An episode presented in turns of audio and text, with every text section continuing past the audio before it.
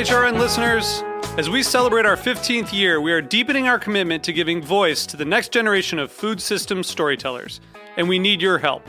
Our internship and fellowship programs help activate new possibilities for underrepresented and underestimated young people through experiential journalism, audio engineering, and production training. Through these unique programs, HRN helps food equity stewards build essential workforce readiness skills that expand their potential and foster economic mobility. Please consider supporting these critical programs.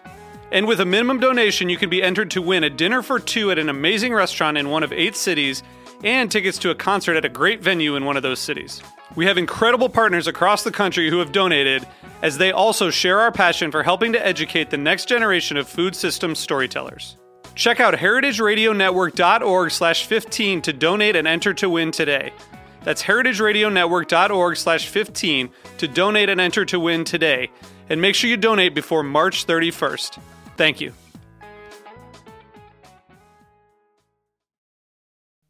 Today's program has been brought to you by Heritage Foods USA, the nation's largest distributor of heritage breed pigs and turkeys. For more information, visit heritagefoodsusa.com.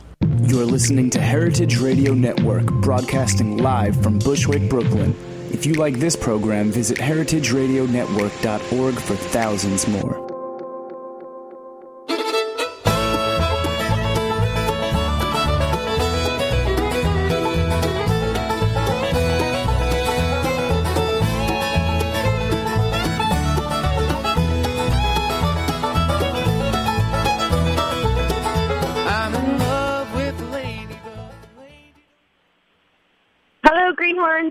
Severine. This is Greenhorns Radio. I'm coming to you today with another episode. I'm in Berkeley, California, preparing for work on our land access conference symposium in a month, and I'm speaking with Josh, who's also on the West Coast, enjoying this incredible weather. Hi, Josh. Hello. What kind of weather do you have? Oh, well, I'm in the office, so I can't actually see the weather, but uh, I think it's sunny outside, which is quite nice. We need some dry weather right now.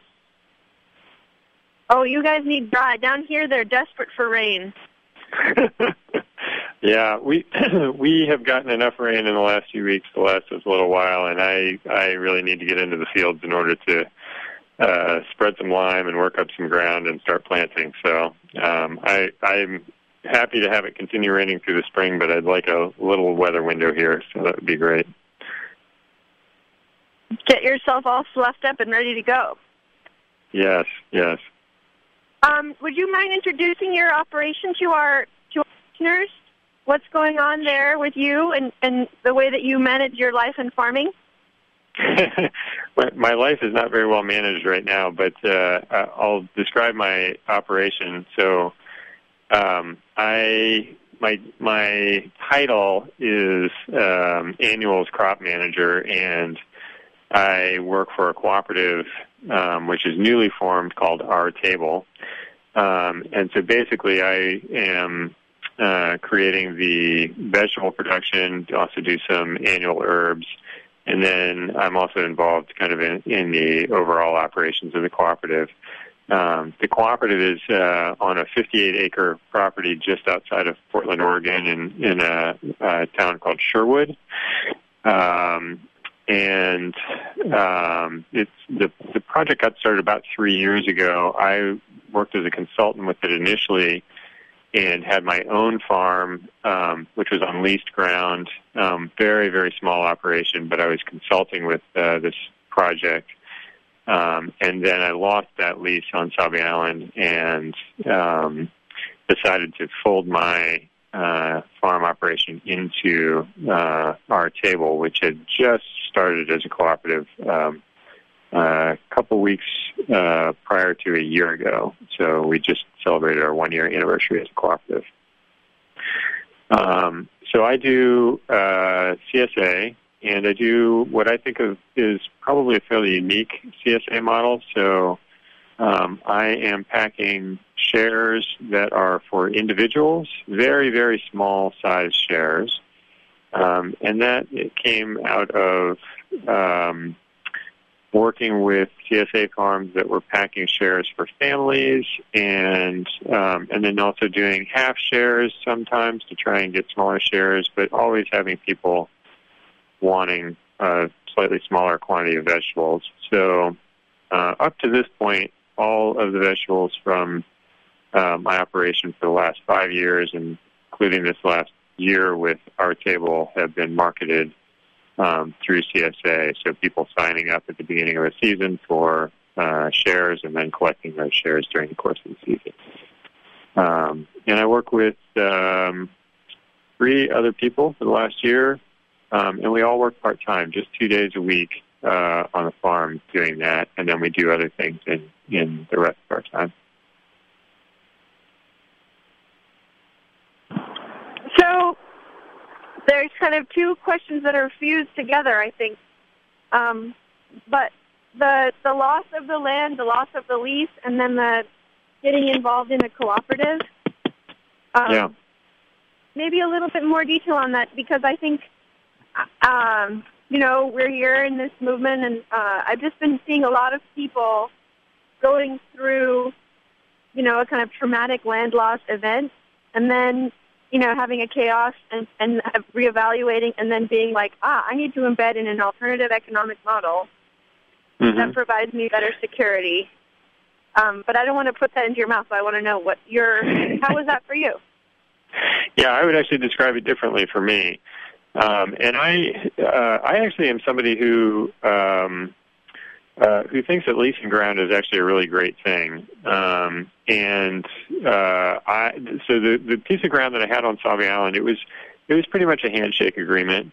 Um, and uh, but I went into it fairly carefully. I also didn't have long-term expectations on that piece of property, so I understood that it potentially could go away at any time.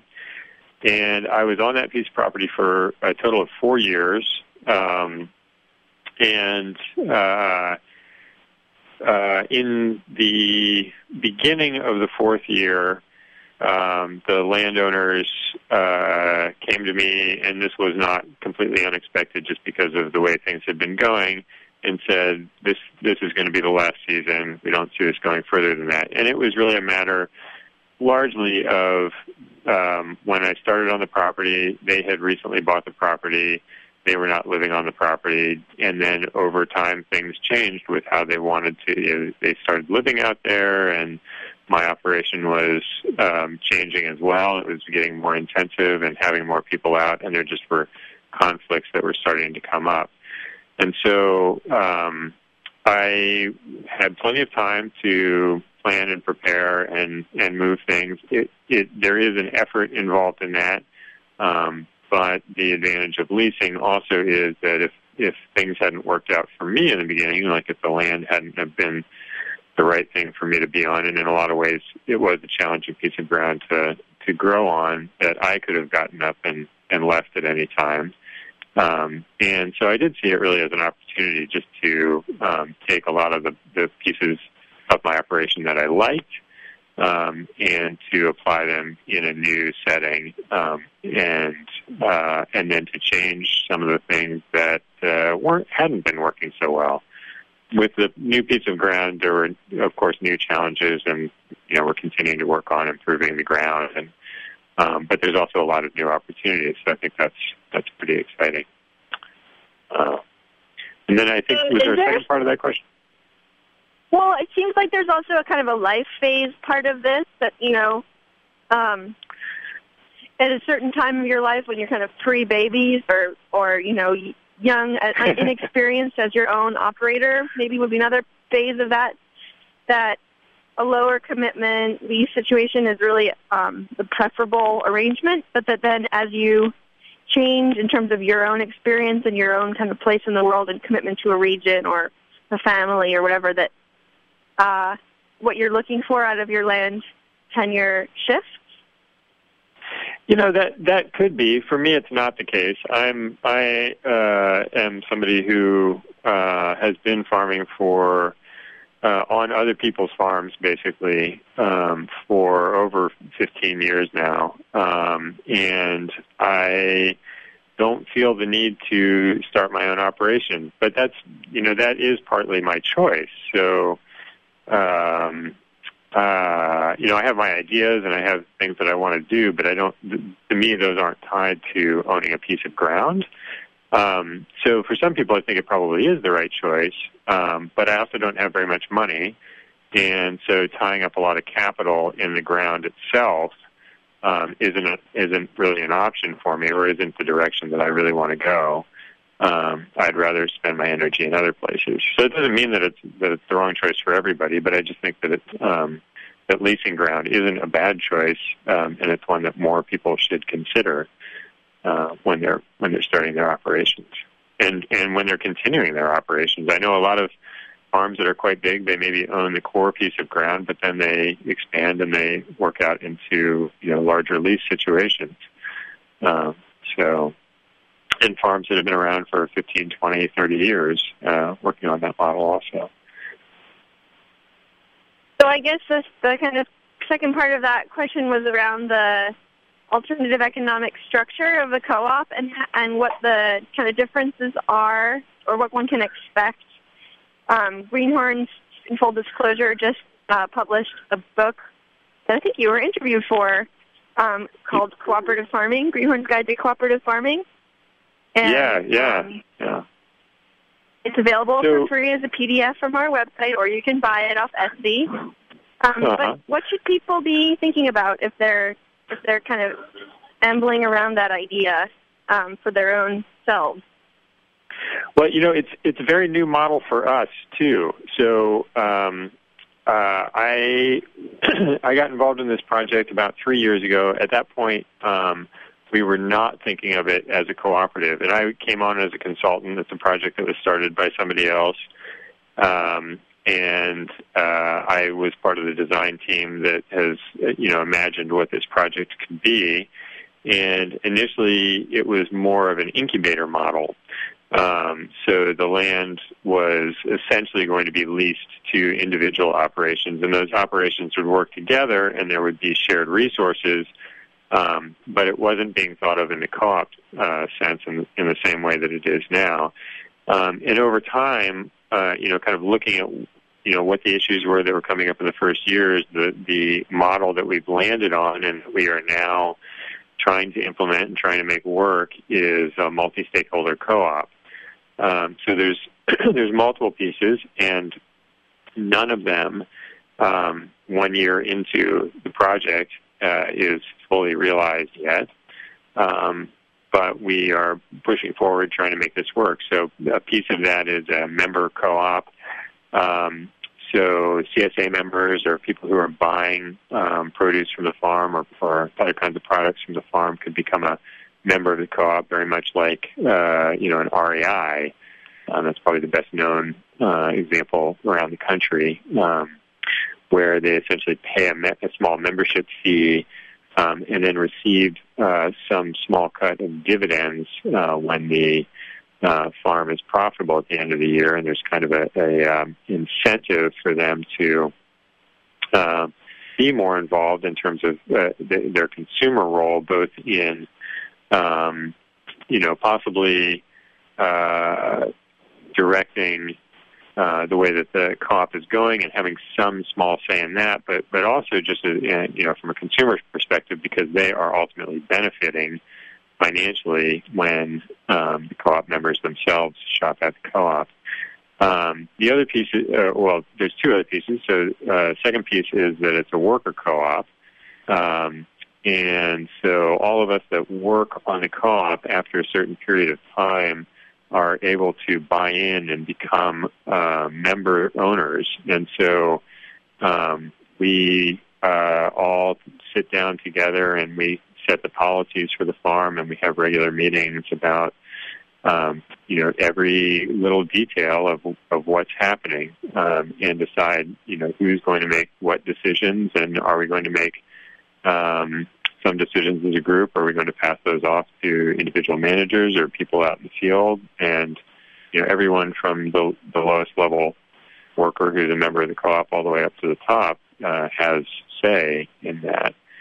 Um, and then the, the uh, last piece is the producer co-op, and here in the Northwest, a uh, um, popular example is uh, NORPAC, but basically this is um, it happened quite a bit in agriculture where a number of different producers get together to all sell underneath the same name, and the producers get together and they kind of set their standards and they um, then market cooperatively. Um, so we're inviting other producers to become members of our co-op as well and sell through the Our Table name and through the marketing channels that we're developing at this point.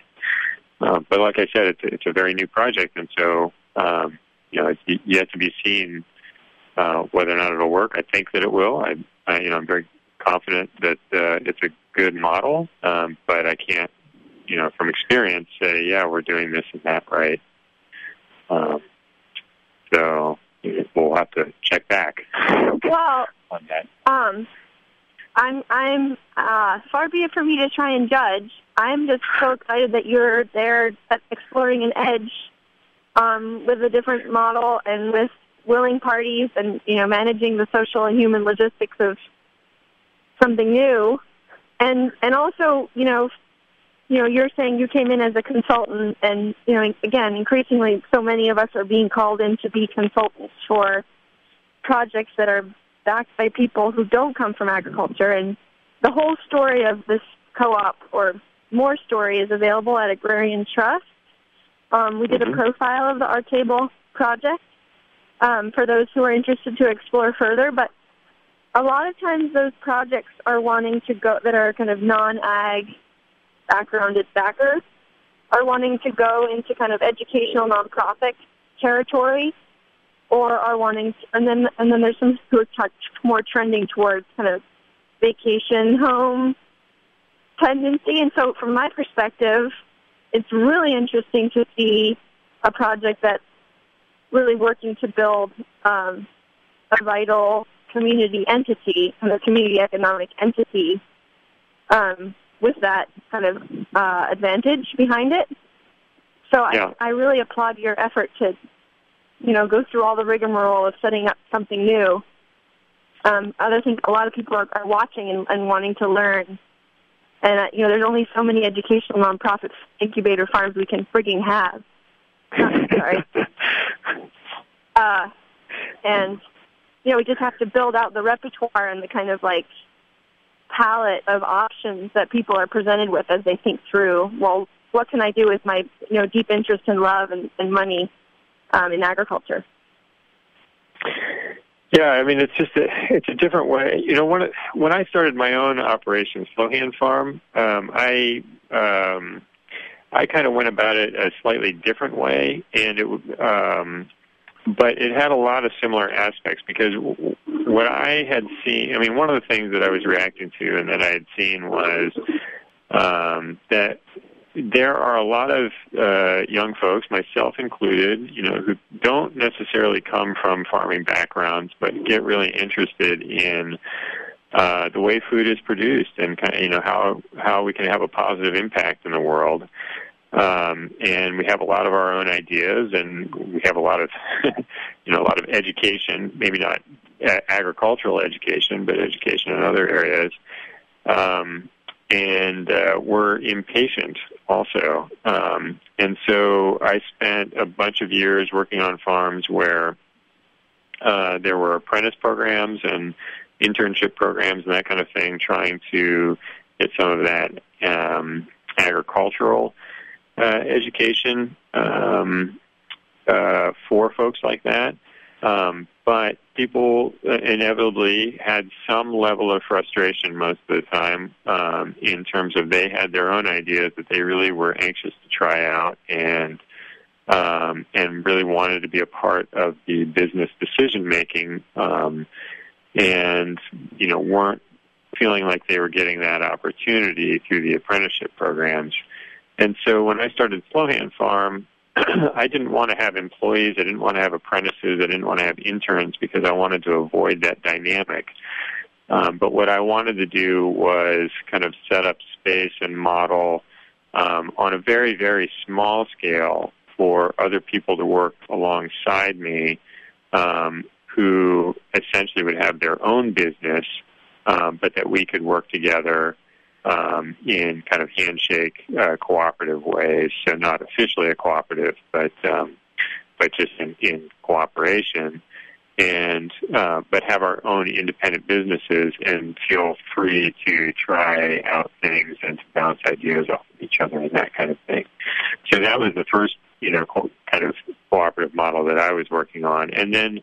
Um, the problem with that was that it wasn't allowing as much space for really new uh, people who were very, very new. So that worked well with folks that had maybe five or uh, six years of experience and had you know worked on a couple of other farms and, and uh, were really ready for that opportunity. And those were the people who I started working with um, and had great experiences with them. But um, but the few times where I considered trying to bring somebody in who was really much newer to the to that model.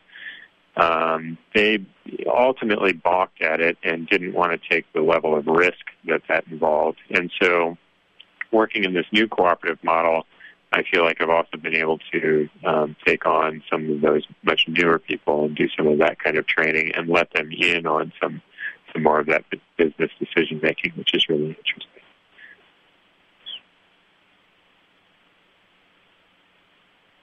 Yeah, it's it's um, it's really nice to have you spell it out so clearly, and you know to be really upfront about the dynamics that exist as we're learning, and then and like the, these different kind of phases that we go through as as learners, as growers, uh, as colleagues, and try and design the structures to really match and be compatible with uh, the humans in the equation. Yeah, yeah, it's a big um, it's a big piece of it. It's a big piece of the work. Um, I don't want to lose the opportunity since we are limited in our time to just a little bit check in. Um, part of part of your own holistic planning for your life has been to keep your farming in a balance in terms of what percentage of your time you spend farming and uh, and focusing a lot on appropriate technologies that would allow you to do to do that and and that would also give you enough time to work on your appropriate technologies. Um, yeah. And having just had a great, great um, experience, farm hack experience in Vermont, um, and really awesome building momentum on that. I just kind of want to check in what's going on with you and your tools. Yeah. So uh, I meant you, you know you're you're uh, well. I, I mentioned earlier that I'm not doing a very good job of managing my life right now. So I've gone back and forth on this tool on these tool projects. Um, and it's something that I have a lot of interest in. Interest in. I started out as a mechanical engineer, specifically doing tool design, and that didn't last very long. I went into farming pretty quickly after getting out of school, um, but I, I, you know, do have that background in training, and that background in training I got because I had that interest, and that was uh, something that I was very interested in. And so, um, one of the kind of the, the most developed project in in that sense um, is a project that, that's kind of loosely labeled farmhand carts, and and there's a website farmhandcarts.com which um, outlines some of this. Um, but you know, through through the entire time that I've been um, farming, I've always been looking at what tools are being used and kind of how do I, how did I think that I could improve those tools and and you know how could I just use those tools better also. Um, and uh, there's there's a lot of creativity there that that's a lot of fun to play with. So um, one of the tools that I saw used, and it's just a fantastic workhorse all around the farm, and I saw a lot of extra potential for was the garden cart. Um, and the Vermont carts and the garden carts are just they were on every farm I ever worked on. They they last a long time. We had carts that were 10, 15 years old, and they had been beaten up and repaired multiple times, but they were still going and hauling hundreds of pounds of produce back and forth from the fields. And I thought that's just fantastic, but ergonomically they weren't as good as I wanted them, and they didn't fit into every space that I want them. And I thought that there were a lot of extra things that they could do, so I started developing some cart designs around that.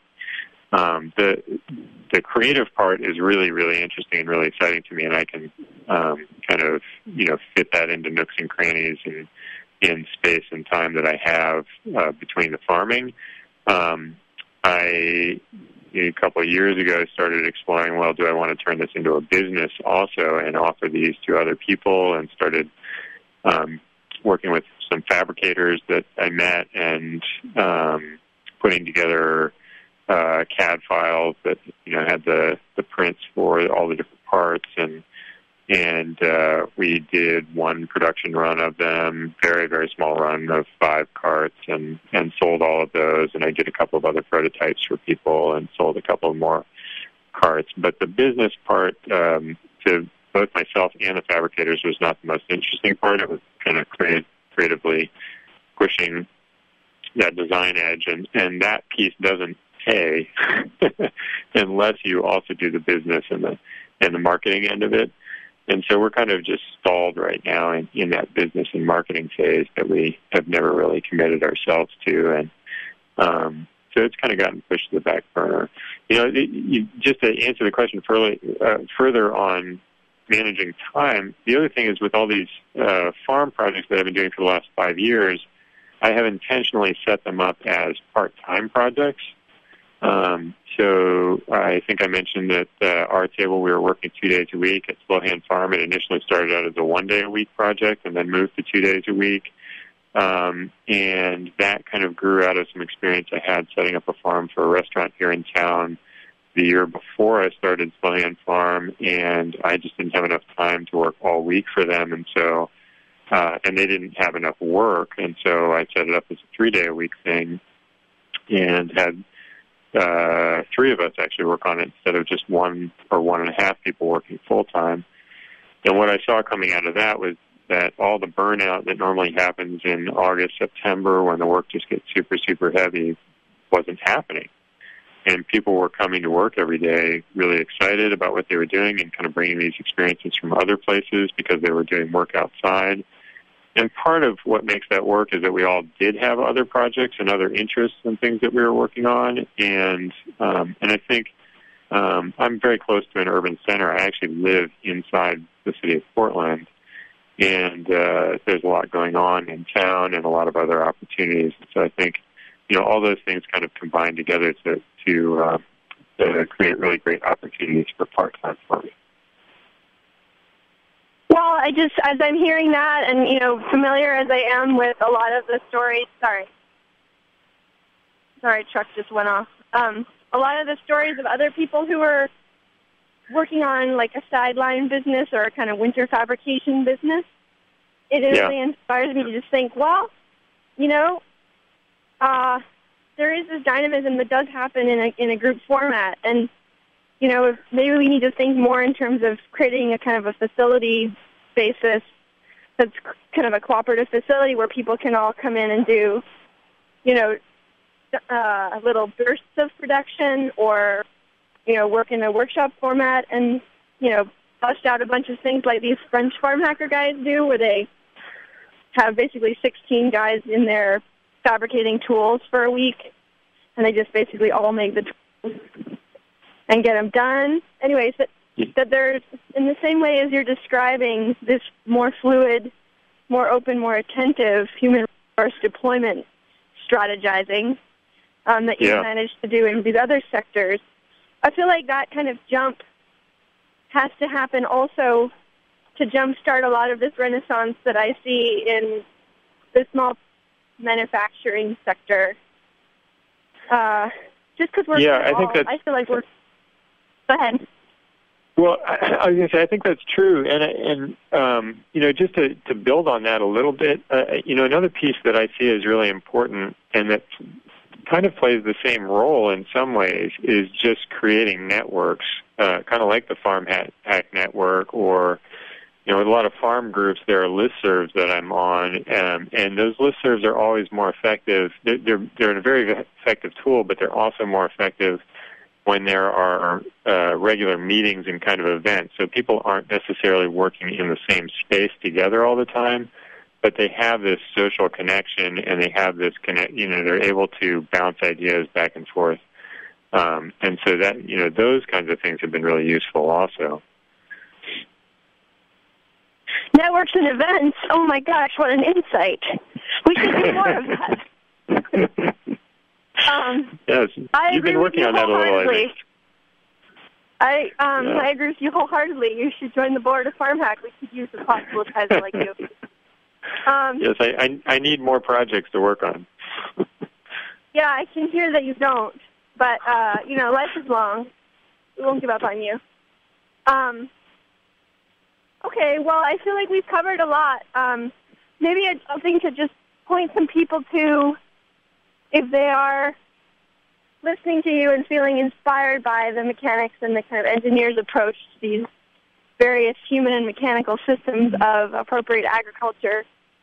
Um, some places to find inspiration and learning uh, in their own path. What are some of the places that you're going or have gone um, to nurture your own growth and ambition around invention? You know, mostly what it has been, both with the farming um, and with uh, you know the, the related tools and kind of um, uh, innovations and that kind of thing, is uh, going around and taking every opportunity to visit other practitioners. So people who are farming. You know, anytime I have an opportunity to go and visit uh, somebody who's farming, especially if they're doing a farm project that I'm uh, that I've heard of or am particularly interested in. Um, you know, taking the time to to figure out how to get out to their place and to um, you know interact with them a little bit and to, to see what it is that they're actually doing. And the same goes for you know looking at the tools that they're using and kind of asking them about that and kind of just uh, you know poking around and and um, and thinking about how how is this whole thing working? How is it all fitting together, and why are they using the the things that they're using, and why are they working for them, and why could they work for me, or why might might they not work in my particular situation? And then on the you know on the tool design end and the manufacturing end, it's the same thing. It's going you know going to hardware stores and going to uh, and just poking through the aisles and seeing what kind of materials are available and steel yards and the remnant piles and um, and uh, you know meeting machinists and you know kind of looking at you know what techniques they're using and um, and looking at you know I'm I'm I actually come from a bicycle background so I was a bike mechanic and uh, all through high school and college and raced bicycles for a long time. And so a lot of the stuff that uh, I am looking at is from the bicycle world, and you know how do we apply some of these bicycle technologies, um, which are fairly appropriately scaled for small scale agriculture, and how do we bring those over into uh, the agriculture world? So you, you know if you look at my carts, you'll see that there's bicycle parts all over them, and, and even even we even use the two fabricators who I work with are also bicycle guys, and so we use some parts that are specifically from uh, bicycle frame building kits. Um, and uh, so, you know, I think there's a lot of a lot of interesting overlap in, in all kinds of different places, and that's just the place that I tend to go to. But um, but going and visiting people, I, you can search around on the internet for all this kind of stuff and get a little bit of infor- i- information and a little bit of inspiration that way. But I think it's much much better to actually physically go out and and see this stuff and and poke around and talk to the people who are using it and and uh, and, are, and are doing it.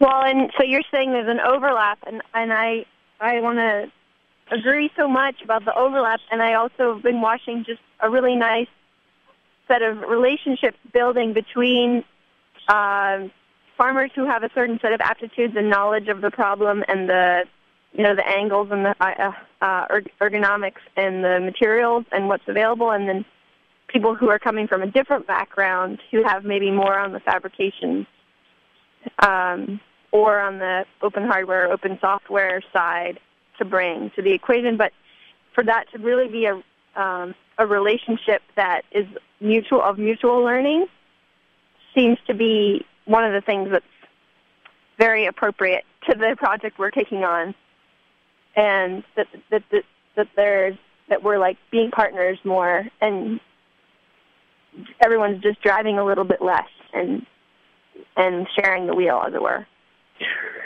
Yeah, uh, and it's it's not you know if those people don't. I guess what I want to say is patience is important in that process also. Um, that you can't expect it all to come all at once. Um, so there may be, you know, small examples of sticking those two groups together or two of those people together and a problem that both of them have been working on or thinking about may overlap immediately. Um, but I think that happens less often, and what more often happens is that over time, as the two can get to understand, you know, what the possibilities are and what the other person is working on, and so if they can, you know, even do some overlapping work for um, a period of time, or you know, if you're doing those farm visits, if you do one farm visit, that's great. You kind of see a bunch of little things but if you do farm visits over a number of years, you know, you come back to the same place two or three or four times, it starts to become obvious that things that you thought were really important on that operation actually maybe aren't quite as important, and other things are much more enduring. Um, so th- there's a there's an element of patience that has to be um, thought about in that whole process as well. I'm in. I'm in it for the long haul, and it sounds like you are also, we can, I can't wait to hear more about the Our Table as it evolves. If you guys are Yeah. interested who are listening in knowing more about it, there is a profile up of it on Agrarian Trust under the strategies page. Um, and I'm probably, you guys, Our Table probably has a very powerful uh, web presence as well of their own. There's a lot. Yeah, there's a lot of information on our website, which is ourtable.us. Um, so a little bit different extension there, but um, um, but, uh, all kinds of information about the co-op itself and kind of the, the larger plan for the for the property. So wonderful. Um, I just want to give a small update of what's coming up in Greenhorn's world. Um, there is a gathering hosted by Moses. It's the Young Farmers Congress. That's going to be in Wisconsin on the first weekend in April. If you're a Moses in the Moses geography land, um, I'm going to be there. National Young Farmers is going to be there. Uh, there's a wonderful crew, all dedicated to new farmer issues for a weekend camp out, farm, party, educational hoopla. And then at the end of April, um, Greenhorns, well, actually, no, Agrarian Trust is hosting a big symposium on land access, land transfer, land reform at Berkeley, in Berkeley, at UC Berkeley on Saturday, and next door at the Brower Center on Sunday. That's made possible by a partnership with Chelsea Green, Roots of Change, Berkeley Food Institute, Brower Center, Schumacher Center for New Economics, and that will be available as a set of podcasts. So if you're uh, tracking the farmland access ish- issue, which many of us are, I really hope you will make the clicking effort to, to listen in to the program we put together. Josh, thank you. Yeah, it was uh, fun doing it. We'll have to do it again. Do it again soon. Yeah, well, over time. We'll be patient. Exactly. Bye, everybody.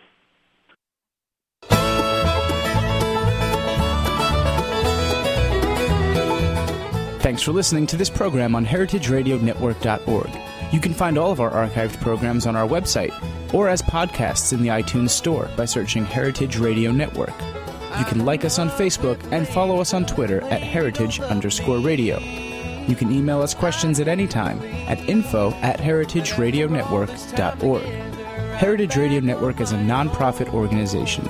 To donate and become a member, visit our website today. Thanks for listening.